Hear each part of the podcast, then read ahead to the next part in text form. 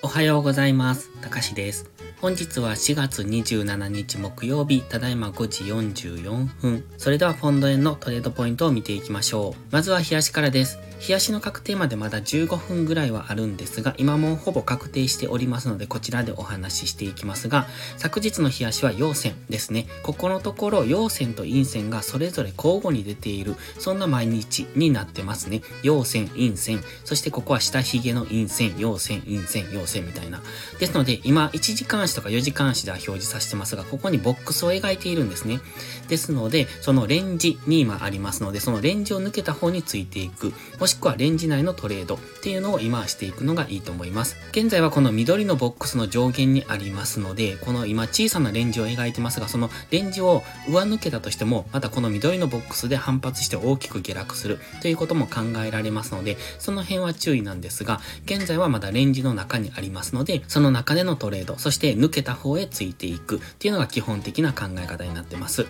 日足のストキャスティクスは今下落中ですね。ただ過去ここでゴールデンクロスしておりますしがつのとおかぐらいですね。ですので、そのゴールデンクロスしたところからの上昇を見てますと、そろそろゴールデンクロスして上昇に向かってもおかしくないのかなと。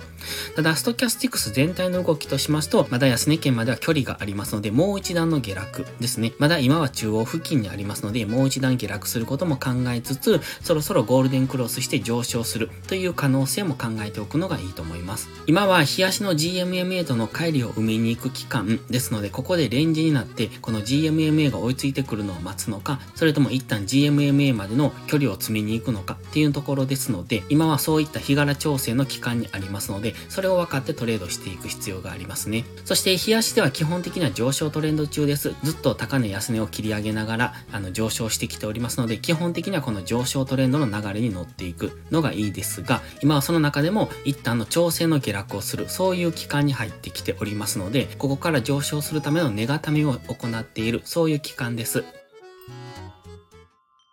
次はよじかんあしです。先ほど日足で言ってましたボックス、これですね。この白のボックスの中で動いてます。今、綺麗にこのボックス意識されているの分かりますね。ですので、基本的にはこのボックスをイメージしてトレードしていく。現在は中央付近ですので、この辺付近では手を出さない。ボックスの上限、下限に来たところでの次の流れに乗っていくという、そういうトレードの仕方がいいですね。今、日足の ジーエムエムエー は上向きですが、よじかんあしっていうのは今横ばいになってきてますので、ここからはしばらくレンジになっていく可能性。現在すでにレンジですが、このレンジがもうしばらく続いていくのかなという、そういう印象を持ってますので、基本的には先ほど言いましたように、このボックス内のトレード、そしてボックスを抜けた方へついていくっていうのが基本スタンスとなってきております。なので、本日もしボックスの上限付近まで来れば、そこからは次の下落っていうのを考えられますが、当然上抜けする可能性もありますので、その辺は注意ですね。ただし上抜けした場合でも、すぐ日足のボックス上限があります。現在地っていうのは日足単位でもいつ下落してもおおかしくない、そういうあの高値圏にありますので、その辺は注意です。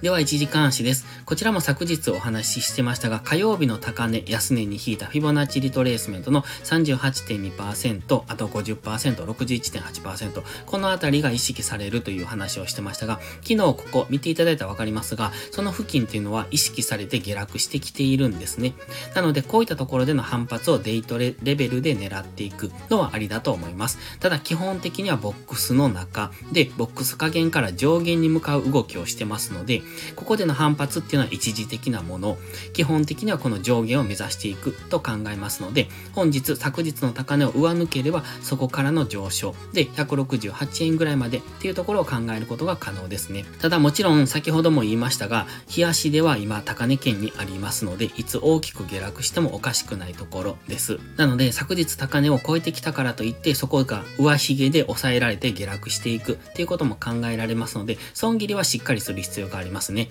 今いちじかんあし、よじかんあしではボックスですが、日足や週足ではかなりの高値圏にありますので、日足週足単位での大きな下落がいつ起こってもおかしくないところにありますので、そこは分かってトレードしていく必要があります。そして今は月末の動きというところで、分かりにくい動きをしがちになりますので、しかも今のところこういった上がったり下がったりというのが激しく行われております。いちにちでこれだけの距離を動くっていうことになってきますと、しっかり損損切りを置いておかないと、もしくはしっかりあの引き付けでトレードをしていくっていうことをしておかないと危険ですので、寝頃感でのエントリーではなく根拠を持ってエントリーをしていくっていうことが必要です。基本的に根拠はみっつ以上を作ることが大切ですので、その辺を意識してトレードできるといいですね。